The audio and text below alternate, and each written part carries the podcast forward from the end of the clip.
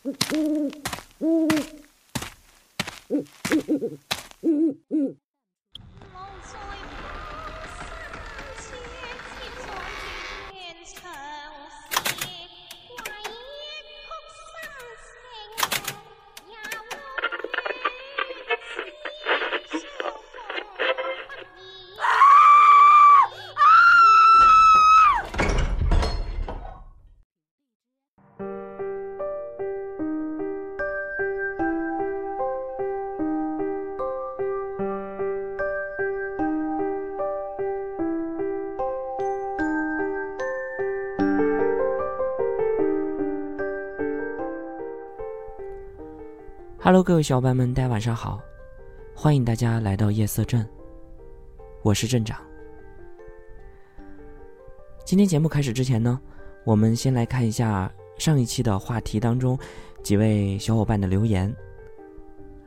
在上一期的话题当中呢，我们跟大家调查了一下，大家清明节会去干什么？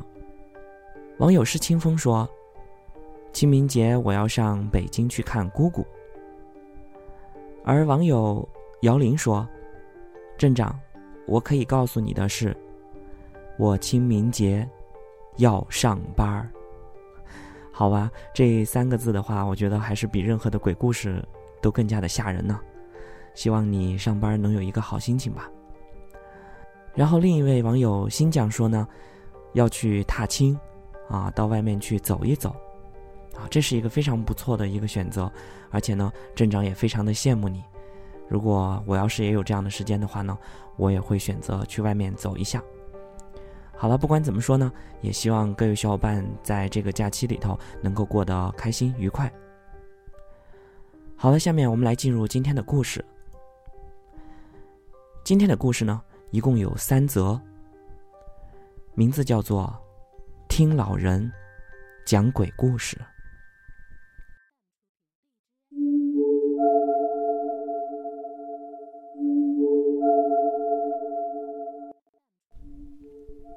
如果你问身边年过古稀的老人，这世界上到底有没有鬼？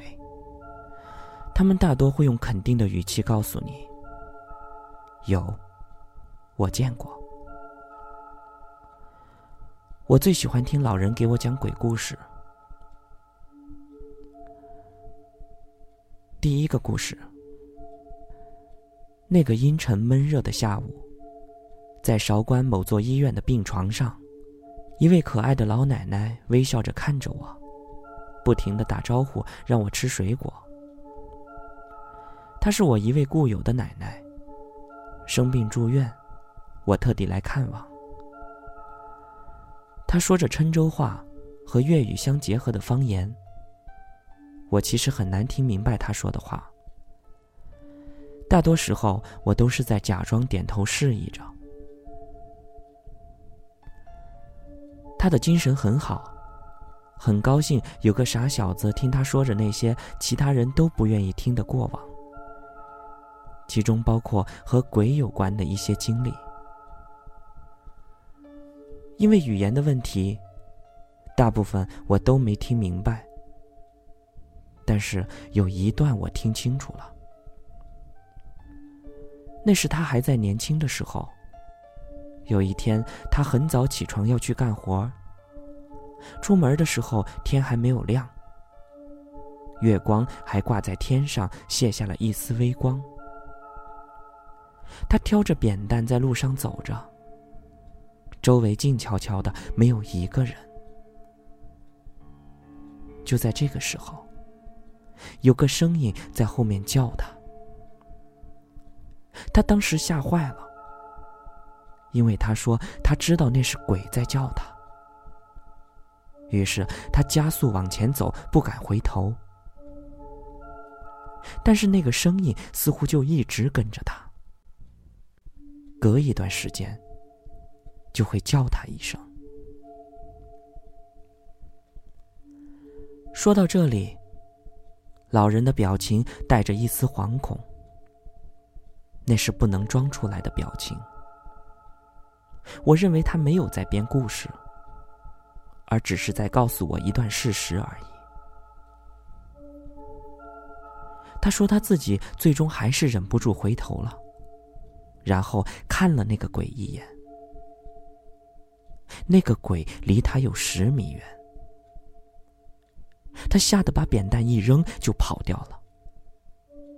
在那么害怕的情况下，他不知道自己为什么忍不住会回头看那一只鬼。他说：“那股力量很神奇。”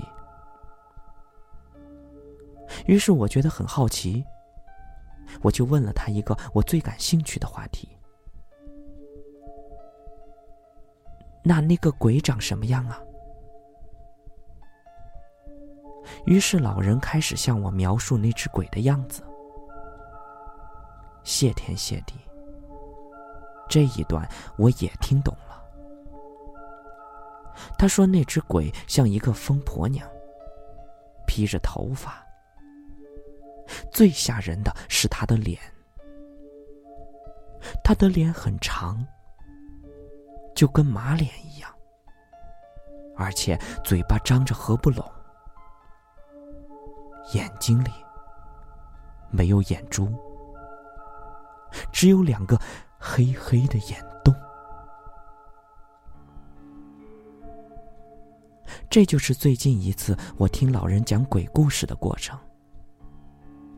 那天下午，我没坐多久就走了。那是我这辈子最后一次见到那位可爱的老人。在此，我祝福他。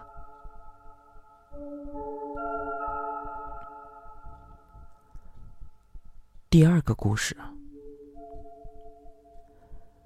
回忆再向前延伸一年。那是零九年的冬天，大年初二，我的大奶奶去世了。大奶奶是我奶奶的姐姐，一向跟我们家关系非常好。当我赶到他家的时候，我走进了厅堂，大奶奶的遗体就摆在屋子中间的地上，盖着白布。周围点着蜡烛，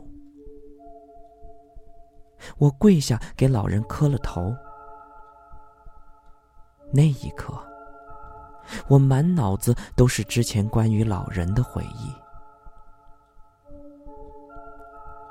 扭头再看下叔伯、堂姐妹们，挂着泪痕的脸，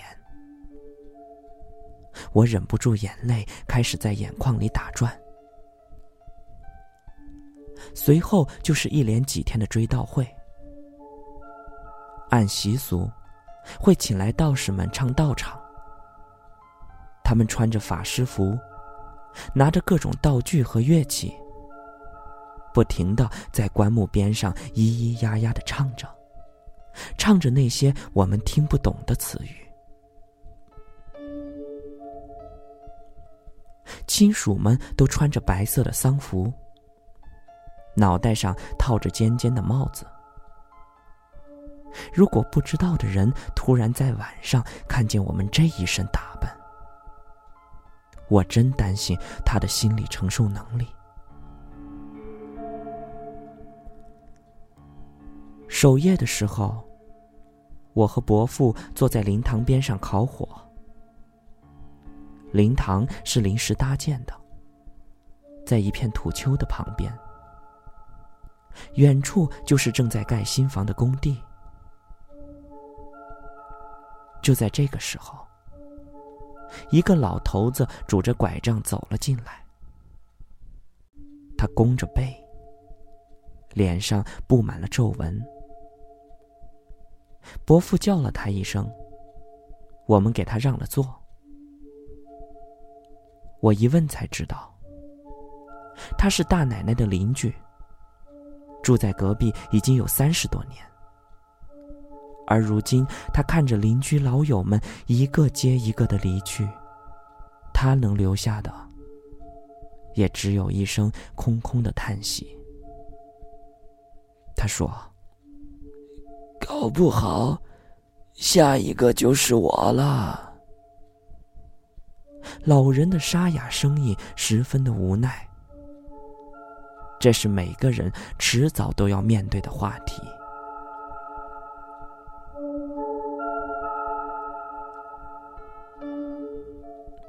聊着聊着，我就抛出了一个问题：“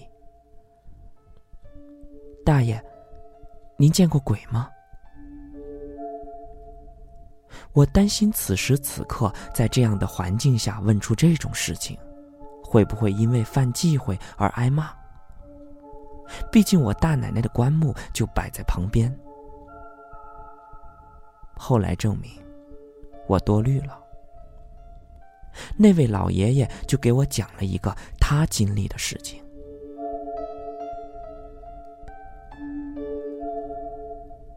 他四十多的时候。也是住在这里。当时灵堂后边的土丘还种着一片片的茶树。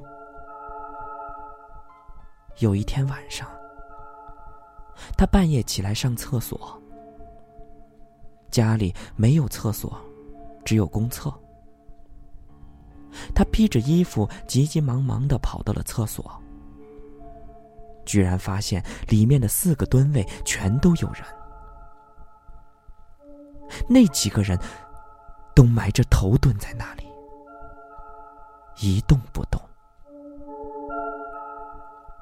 他内急的厉害，所以只好出来去外面解决。那些人都是鬼呀！老爷爷突然提高了声调提醒我，我吓了一跳，当时瞬间没反应过来。缓了一会儿，我故作镇定。其实我当时心里发毛。我远远的望了一眼远处那个如今还在使用的公厕，我想起自己刚才还在那里蹲了一个大号，我不免觉得一阵的汗毛倒竖。事情还没完呢。老头继续的往下讲着，他当时憋得难受，于是就往土丘上走去。他越想越感觉不对，半夜四点，怎么坑位都满了？而且他忽然想起来，那些埋着头的都不是人，而是鬼。他当时心里猛地一跳，赶紧就往土丘上跑去。不时的，他还回头看了看，还好没有什么东西跟过来。老头着重的向我描述了他当时内急的厉害又怕的厉害的感觉，那是心理与生理的双重折磨。我不停的点着头表示理解。我当时真的没有敷衍，我的确很能理解他当时的糟糕处境。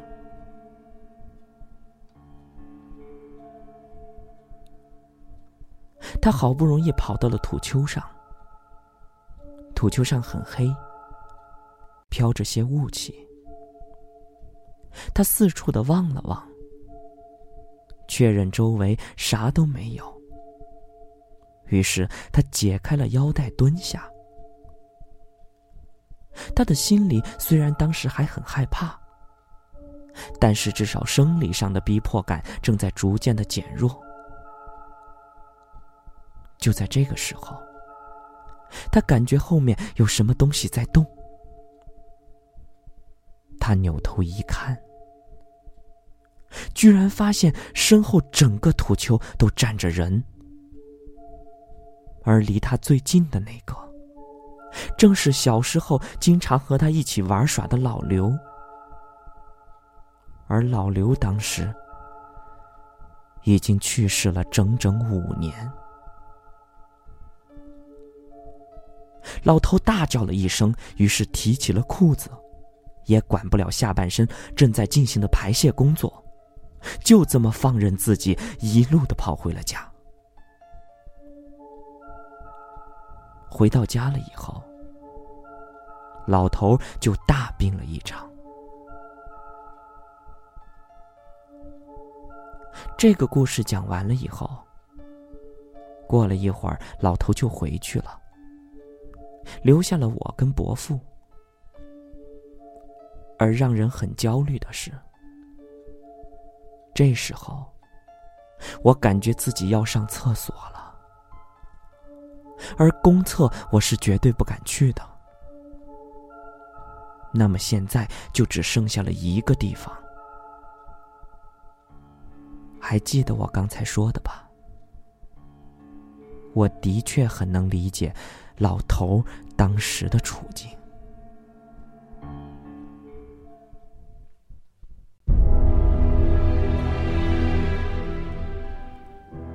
第三个故事：零八年五月，中国的西南方发生了一场震惊全球的灾难——汶川大地震。一瞬间，天崩地裂，超过十万的同胞罹难。震后大约一周，我跟着学校组织的志愿者队伍奔赴灾区进行心理疏导。到达灾区，我才发现情况远比想象中的要惨烈得多。四处都是倒塌后粉碎成灰的房屋。远处的山峰都被震下一片片的皮肤，造成山体滑坡。灾民们都住在帐篷或在简易的房间里面。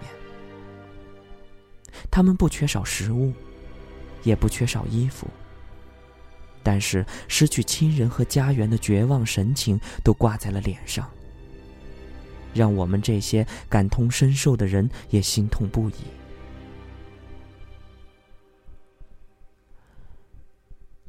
驱车辗转十多个小时以后，终于到达了灾情最严重的映秀镇。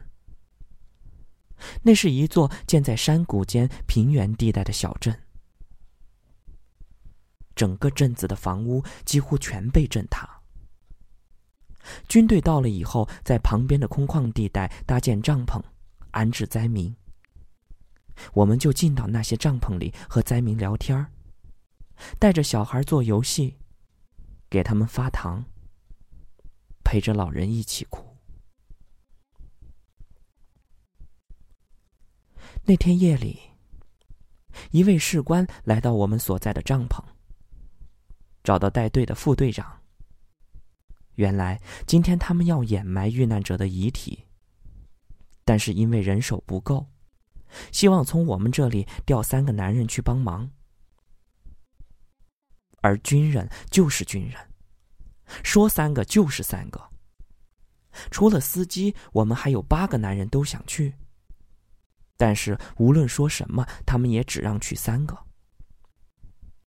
于是最后定下的三个人，就是副队长本人、耗子，还有我。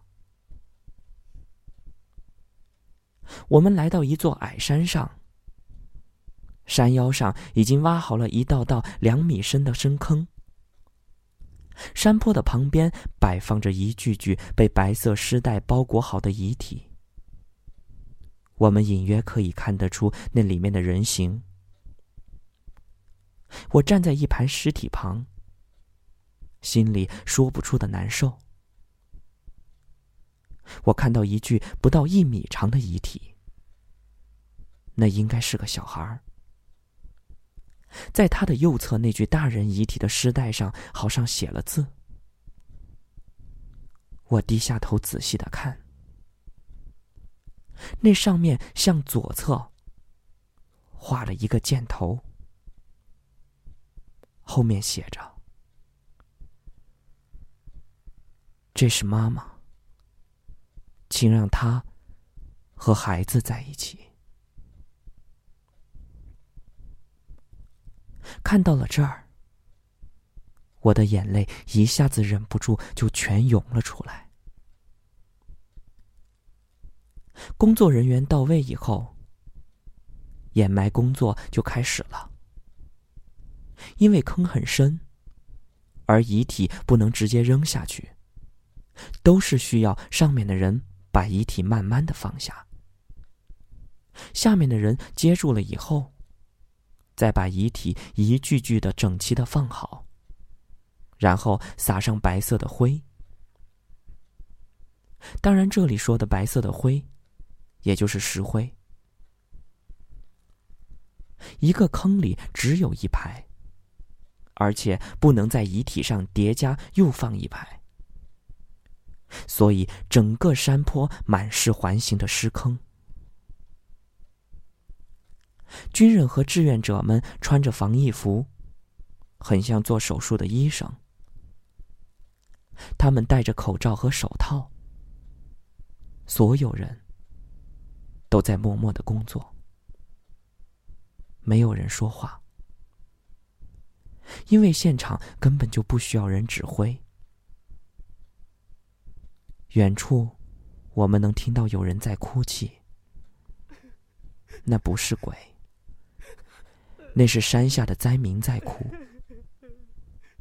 他们知道，自己的亲人会在今夜入土，可他们以后祭拜的时候。很多人却找不到自己亲人的遗体位置。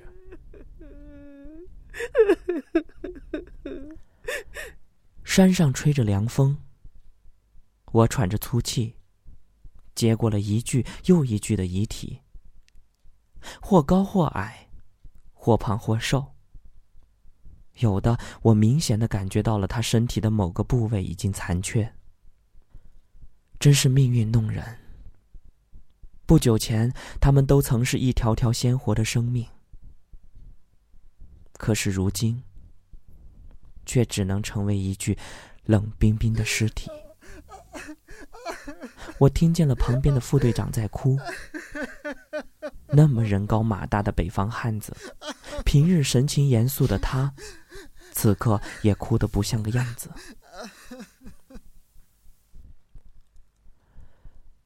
差不多忙了一个多小时，所有的工作都结束了。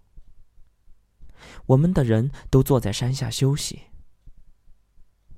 要给我讲故事的老人也终于登场了。他其实算不上老人，才五十多岁，但是样子活像七十岁的人。他刚才也在掩埋。只不过不跟我们一组。我听到他说了句：“我早就说了他们会来的，你们不听啊。”我当时觉得他肯定是个有故事的人，于是我就坐在他的旁边，给他递了一支烟，然后便开始跟他聊了起来。我问他。您刚才说他们会来，谁要来呀？他笑了笑，露出洁白的牙齿，手指指在地上说：“呵呵，就在那里。”他的意思是，就在这里。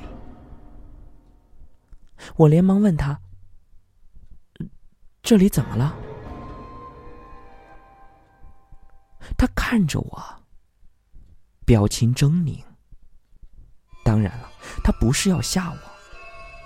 我知道那是他内心的一种写照，但我此刻确实觉得有点害怕，因为他说道：“我看到他们了，好多鬼呀，鬼。”是啊，他们人数很多，穿着古代士兵的盔甲，前面还有旁边骑着马，像是搞守卫的，后面的大部分都是驾着马车，马车上面装到起都是棺材呀，那种感觉就像是从山间里跑出来。连地都感觉在震呐！我脑子里立马蹦出一个词儿：阴兵借道。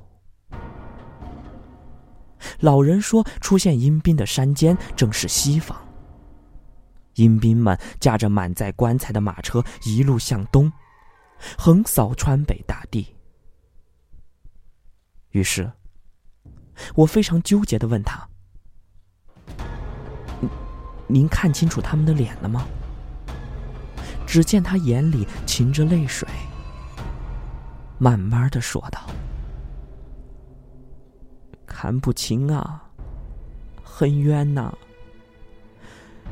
他们骑马的速度很快，一阵风就过去了。”身上还闪着绿白绿白的光，唉，我当时好像看到天上飘着很多的紫灯，我当时就晓得要有大灾难呐！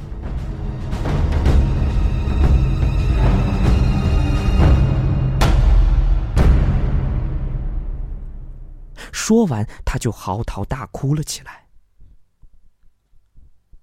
于是我靠近了他，拍着他的肩，一句话都没有说出来。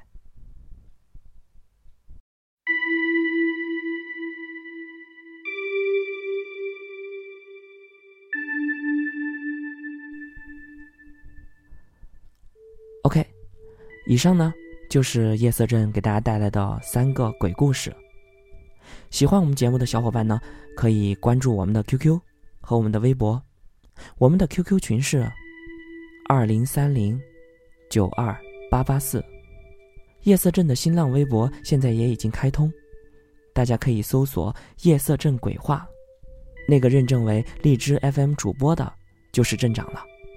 另外呢，如果各位小伙伴也听到过自己身边的老人给大家讲过的一些恐怖故事的话，不妨可以在我们的节目下方给我们留言，这样的话呢，就会有更多的鬼友可以跟大家一起分享你所听到过的老人讲的鬼故事。好了，我们下期节目再见。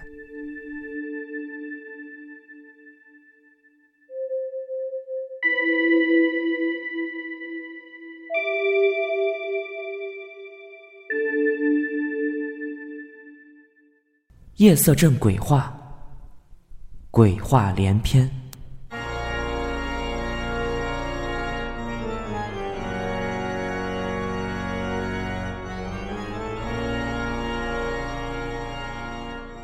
荔枝 FM 六幺八三零五，每晚不见不散。